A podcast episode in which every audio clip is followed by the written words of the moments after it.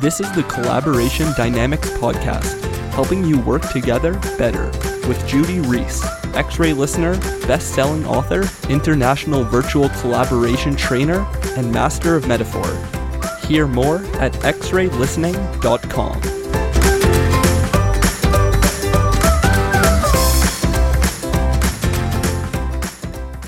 Hello, and welcome to the Collaboration Dynamics podcast. With me today is Julian Wilson. Hello, Julian. Hi, Judy. How are you doing? I'm very well, thank you. Absolutely excellent to have you here. Before we get going, I suppose the first thing to do is to invite you to introduce yourself. Who are you? What are you up to? And what what what are you up to in relation to collaboration? Well, as you say, Judy, my name's Julian Wilson, and I'm the uh, one of the directors of a company called Matt Black Systems. And what's interesting about what we do is we have developed a self-managing organization. We've developed that over probably the last 15 years, and it's been quite an adventure of change and exploration around how to organize a conventional business in a rather unconventional way. How do we collaborate? How do I collaborate with people? It's a really good question. In many different ways, I guess, is my answer to that. So, which ones you're you interested in, Julie? Oh, there's so much to ask you about there. Um, now, you and I have been uh, talking several times over the recent weeks because of your your uh, ownership of the the self managed self managing organisation, which is a subject that absolutely fascinates me. Um, so I suppose the reason I invited you on the podcast was to find out about how collaboration works in that context. So in the specific context of a business where I think you said that uh, the members of your team are in cells of one person. They're almost independent contractors within within a larger organisation. Yes, almost independent. They're they're normal employed people. It's just that we don't form them into teams. So we form them into teams of one, Mm-hmm. and then from that point forward, they collaborate together. I suppose, really, if I had to capture the essence of how we collaborate, in just the same way as we Mhm. collaborate voluntarily in our home life, we try to work out a way of doing that at work. So let's imagine you voluntarily collaborate with the accounts department. How could that be in an organization, in a business? Well, it's quite possible if you view the accountant as a subcontractor. You can choose any accountant. Mm. And then you voluntarily contract with them to do do the work.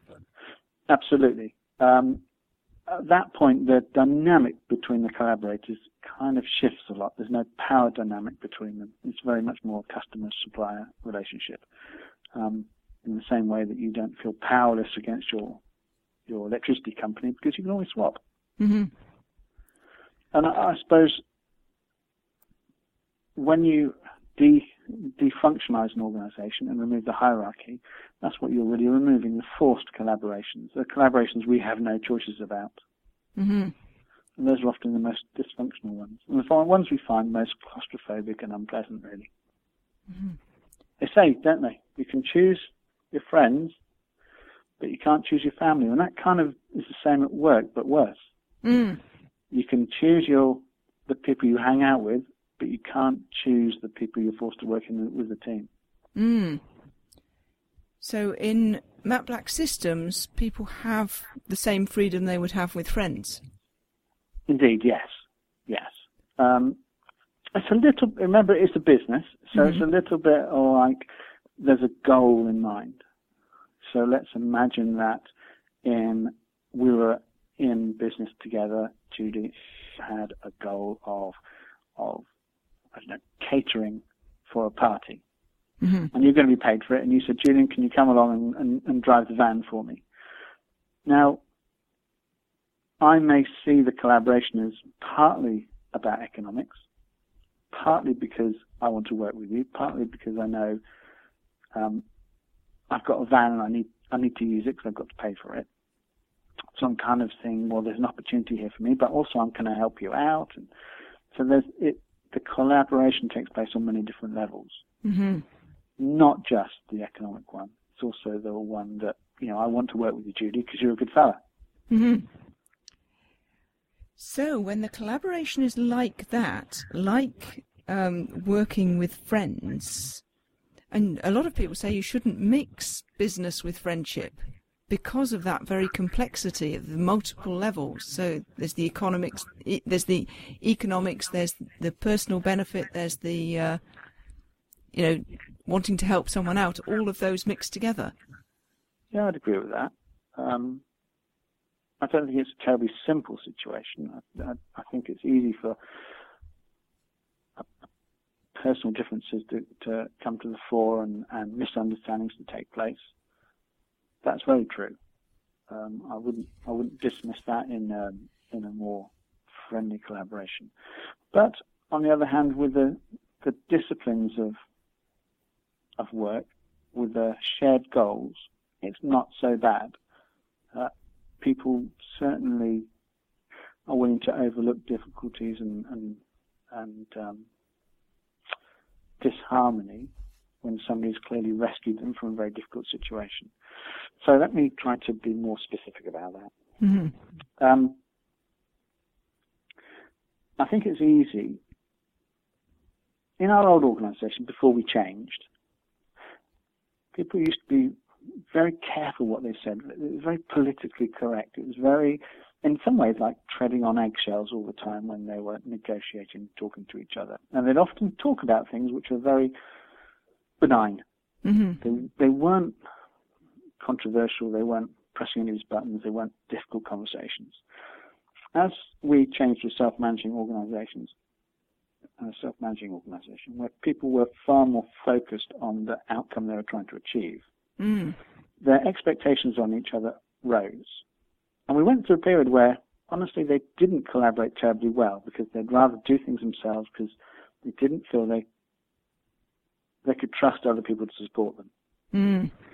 as them as they collaborated more, then core teams started to appear who were very much focused on um, my colleague here is certainly very dependable. I can he's earned my trust and I want to work with them because together we're stronger than we are as individuals.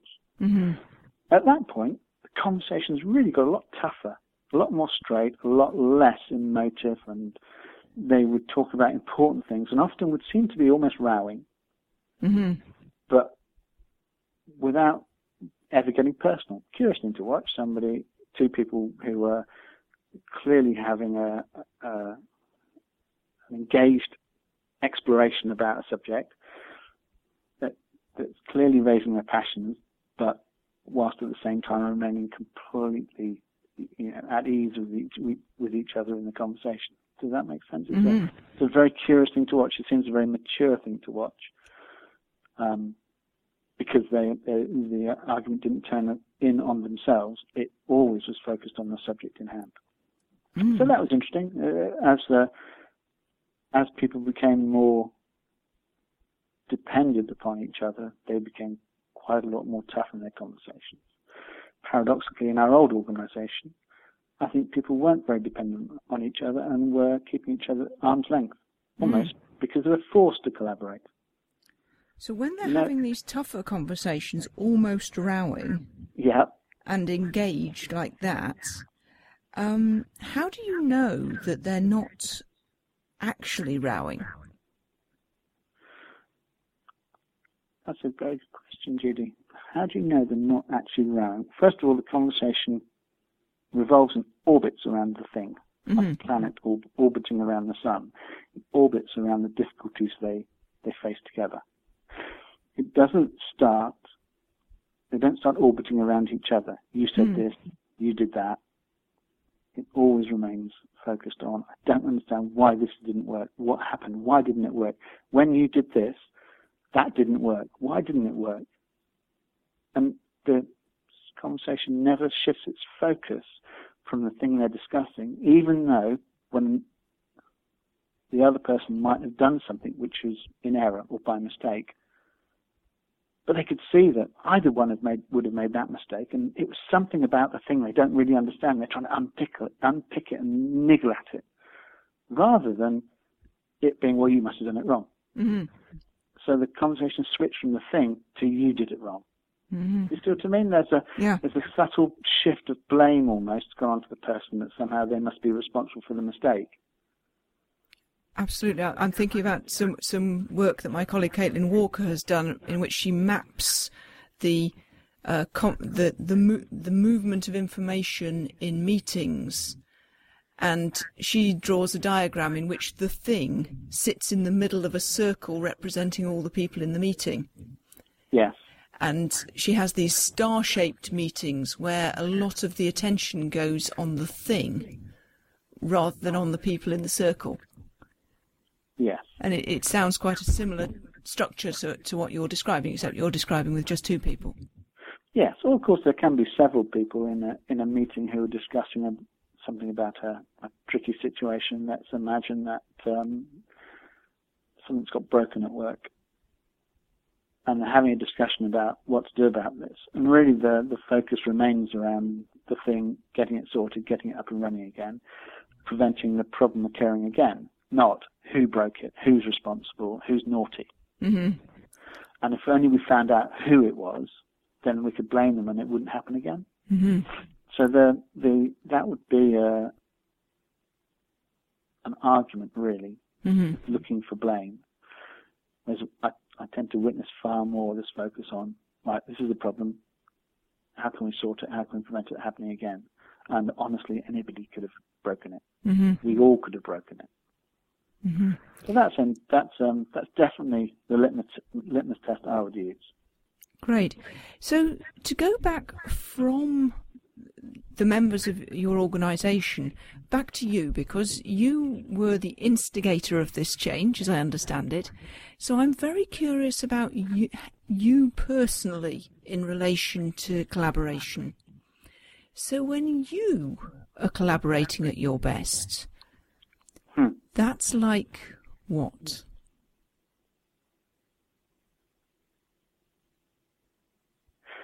I think that depends on what I'm collaborating about, Judy. hmm If if I'm collaborating on a task, if we've got a specific goal uh, which directs the task, then it would feel very much like I'm I'm pulling my weight, I'm contributing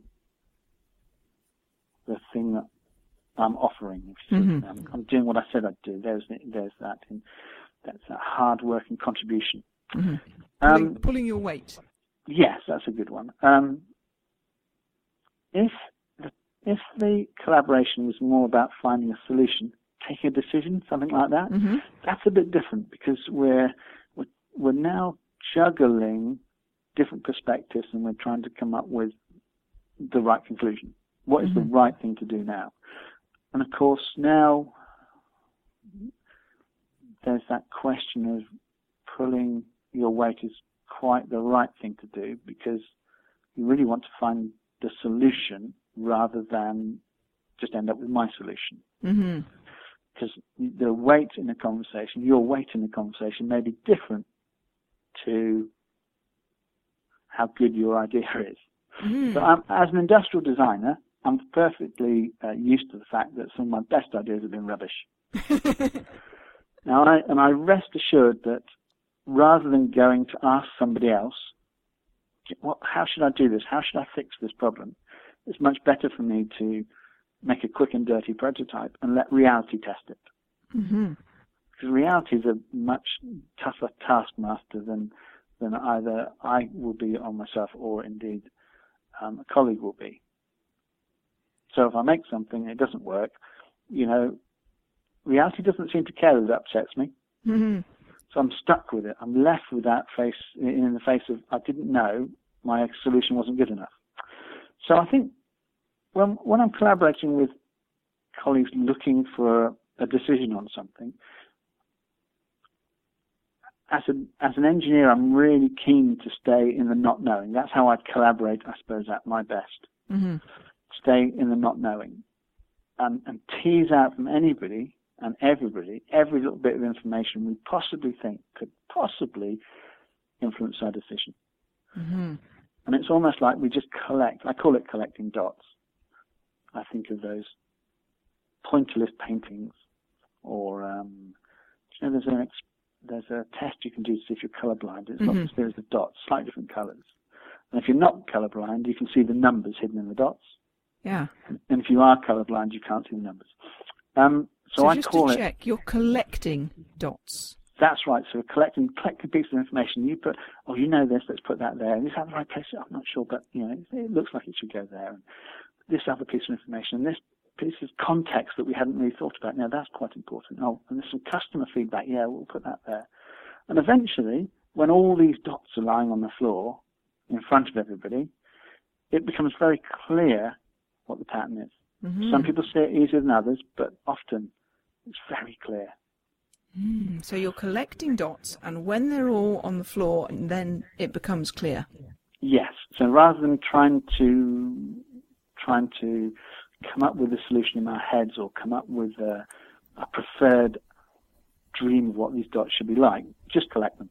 hmm And, And- staying in the not knowing, staying in the the void of really yearning to conclude, but forcing yourself to stay in that not knowing is, is critical when you're decision making. hmm Otherwise, you've made the decision already, haven't you? Yeah. So how do you know when you've collected enough dots? um, because the the um, there's no loop of interpretation when you look at these things. So let's Mhm. imagine in one of those um, color blindness tests, hmm you've collected half the dots, and I'll let you into a secret. The answer is eight, but Mhm. you've collected half the dots, and it looks really like a three. Mm. Now, you could say, wow, it's a three, isn't it? We've got all the dots we need, and we've determined it's a three. Mm. And there's a tendency, of course, to, to find another dot and say, oh, yeah, this is a bit of customer feedback. Yeah, they don't like blue things. And you say, oh, it doesn't really fit in my three. It fits over here. Hmm. See, that's probably an, a, rogue piece of information, probably an error. That's an outlier. Let's ignore Mm. that. In fact, that outlier is, ex- is screaming to you that this might be a nine or even an eight. But you think it's a three because that's the leap you've made. So Mm. what we do is we exhaustively, even to the point of, of boredom, keep collecting the dots until we're absolutely sure that we've nailed every possibility. And now the obvious solution is so obvious. And I have to say, it's really tricky Mm. because most people love to conclude. Yeah, I, I can I really get this. So absolutely, most people love to conclude, Yeah. and you're doing exhaustively to the point of boredom, collecting dots, And staying in the not knowing. hmm staying in the not knowing. And when Yep. you're doing that, what happens so- to so- your weight? Um, what happens to my weight then? It doesn't doesn't have any great um, impact hmm on the solution at all. So your weight Any- doesn't impact the solution. Does your weight have any influence on the collecting of the dots? Yes, because the best thing I can use in my weight is to constantly say to people, "I'm not sure that we we know everything we need to know about this puzzle." hmm So I can use my weight in a meeting to say, let's keep exploring, let's keep exploring. And and people who are really, really keen, you know, that's that that's that moment, isn't it? You flick a coin in the air, you catch it, you slam it down in the back of your hand, and everybody waits, don't they, to see Mhm. is it heads or is it tails? And holding people in that moment, people find exasperating hmm we don't know yet. Let's keep looking at the information. Yeah, we can't. Yeah, I think it's definitely tails. Let's go with that. Can't somebody just make a decision? You know, I'm, Mhm. I'm so. I just want to conclude. Surely, we don't have to keep going through this this um, this effort. I remember going to a customer and doing some product design live in front of a customer, in front of a customer and large customer, many different departments, and because I broke this unwritten rule to say that says never do design in front of customers, several of them participated in the activity. And quickly we got to the point where we didn't know the answer to some technical issues. And they still, well, I'll get my colleague in from the EMC department. He can come over and we can talk about that. Well, in the end, there was 12 people from their organisation in the room that afternoon, all of whom were had their little piece to add to the to the design we were exploring. Mm-hmm. At the end of the meeting, we came up with a super simple solution to the problem. Super simple, and everyone was really pleased with, with it. And it was a sales meeting, and they paid me fifteen hundred quid for really just hosting them, exploring. And the fifteen hundred quid was tiny compared to how much it cost them to to organise twelve you know members, senior members of their staff to get together in this one meeting room. Mm-hmm. But the solution saved them hundreds of thousands. Mm. And it would have been easy at any point to say, do you know, we'll implement this complicated and difficult solution rather than stand and not knowing and keep pulling in more expertise. So that's the that's the sort of thing that I do when I collaborate at my best in solution finding. That's I use my weight to hold the meeting open, Mm-hmm. hold the exploration open, or hold the the the discovery process open. Mm. So that's uh, when I collaborate at my best in task. It's pulling my weight. And when I'm exploring and solution finding and deciding, then I use my weight to hold the the meeting open to create a void, if you like, where where the solution can kind of collate. It can kind of I- don't know the word I'm looking for. It's something like it can kind of form in the puddle. You know, I'm I'm holding Mm. the depression in which the puddle can form. If you see what I mean. Mm-hmm. Um, Yeah, it sounds. so I'm So- kind of expecting the world to fill the depression to make the puddle, rather than me putting something into it. So you're creating the depression in which the puddle can form. Yeah, So it's it's it's a void rather than sorry a void rather than a void. Um, it, it's Yeah. it's not a space or a floor so much as a void, a depression, yeah, and and things then have a natural tendency to fill it. Yeah, and people will contribute their bit. And when it's when everybody's contributed their bit, usually the solution becomes really obvious. hmm um, that's the that's the beauty of it. Is usually at some point somebody puts in a piece of information, you go, aha, that kind of has, has changed the direction and understanding of this problem completely, and now we see it with a different perspective. Now, if we arrange, rearrange these dots, it's so clearly it's an eight. Mm. These outliers here, they weren't things that we were it's kind to ignore. Actually, they're important parts of an eight. Now, we can predict if we look over here, there should be another dot. So we go and look over. Oh yeah, look, there was another dot. We'd missed that one too because we weren't expecting to see one there. hmm And then suddenly, yeah, yeah, look, this is this is obvious. This is an eight. This is an eight. Yeah, and, and the the the organisation, the the team gets a lot more sense that they've discovered the solution together rather than they've been told it. Now, can I cheat and squeeze in one more question, which is so when that's how you do it, you're collecting the dots, you're holding that depression for the puddle to fill, all of that, and is there a relationship between that and the kind of tougher conversations that the members of your organisation now have? Is there a relationship between that? Uh, certainly, the conversation becomes very focused on the thing hmm and the dots. See, when we contribute um, our pers- perspective to a problem, we reveal we reveal something about our inner world. Mm. So it's like a glimpse into the way our, our, our mind works. And when and that's quite for some people that's quite anxiety provoking. Mm. It's like a, poet who writes a poem, and you think, "Oh, he's crazy, isn't he?" Whenever we, whenever we express our innermost perspective. It's a very revealing and exposing practice. So when people focus on the dots as opposed to the person, it's a very freeing perspective because they're not looking into you; they're just looking at the idea you had, and and you came up come up with another idea, another idea, another piece of information, and people see these things as gifts. We could look at it like this, we could look at it like that, rather than revealing what's going on inside a person's head. Mm-hmm.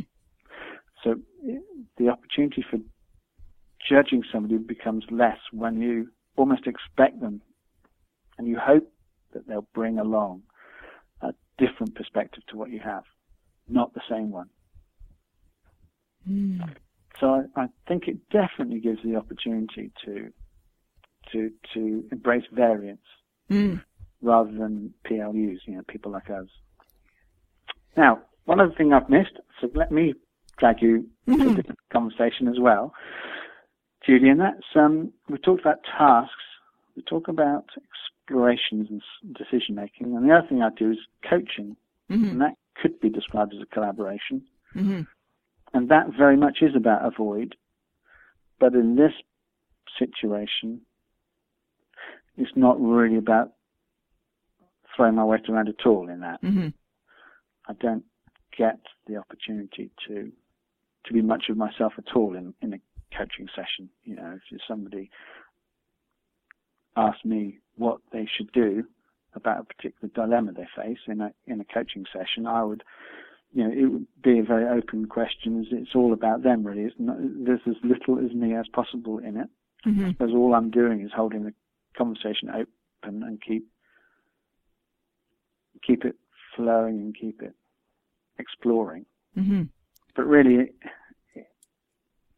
people usually know the solution. hmm And having and, and being a coach sometimes myself, I'm thinking, well, there, that holding the void metaphor is still needed in most coaching. You- You're there as more than just a cardboard programmer. Yes, no, you're absolutely right. Uh, and it's just that in the coaching phase, it's much more driven by the other people. Mm. You're not throwing a weight around to hold that void open because in a coaching session, it's like that would be like you know, flicking the nose of a tortoise, wouldn't it? They'd just Mm. duck straight back in and you wouldn't get anywhere. They wouldn't get anywhere, should I say. So in the coaching role, I think it would be much more a listening thing, much more driven by the person exploring alternatives and really helping them. I don't even know if that's the right word, really, but just allowing them to lay out all the different options and what and how they view them, and Mhm. exploring with them whether some of them make them feel more anxious than others, and perhaps that's why they haven't been pursuing them. Mhm. But really, the idea is to give the person a space themselves rather than um, engineer something for them. If you if you what I'm trying to the differential here Mhm. between Absolutely. Decision making and and coaching was a very different feeling. But there are all types of collaboration, Mm. And and I suppose I I, I change my collaboration style depending on what what um, what the other people were hoping to get from it, what I was hoping to get from it. Brilliant. Thank you so much for that. I'm keeping one eye on the clock. I'm realizing that one thing I need to say out loud um, is is that what you've just said fits so closely to the sort of the philosophy of clean language that quite a lot of the listeners will know about. Um, that I need to say out loud that, as far as I know, you had not heard of clean language until the moment before we started this call. No, I thought it was about not swearing. so so thank you very much for that it's it's it's absolutely brilliant to hear the same kind of philosophy coming from a completely different place. It's it's really important to me to know that there are, are co-thinkers out there that clean languages are not on their own. And that's one of the things I've been delighted by in working with yourself and others on this whole self-management stuff. Because you know it's about finding the others finding the people who are thinking thinking interesting thoughts and yet are not people like us. Yeah, Absolutely. It, you want different different thoughts from people like us. Mm, good stuff. So, as we run out of time, um, if people want to contact you about this, um, how can they find you, and who would you like to hear from? Um, so, how can they find me? That's easy. Um, Julian at mattblacksystems.com is my email address. Um, and who would I like to contact?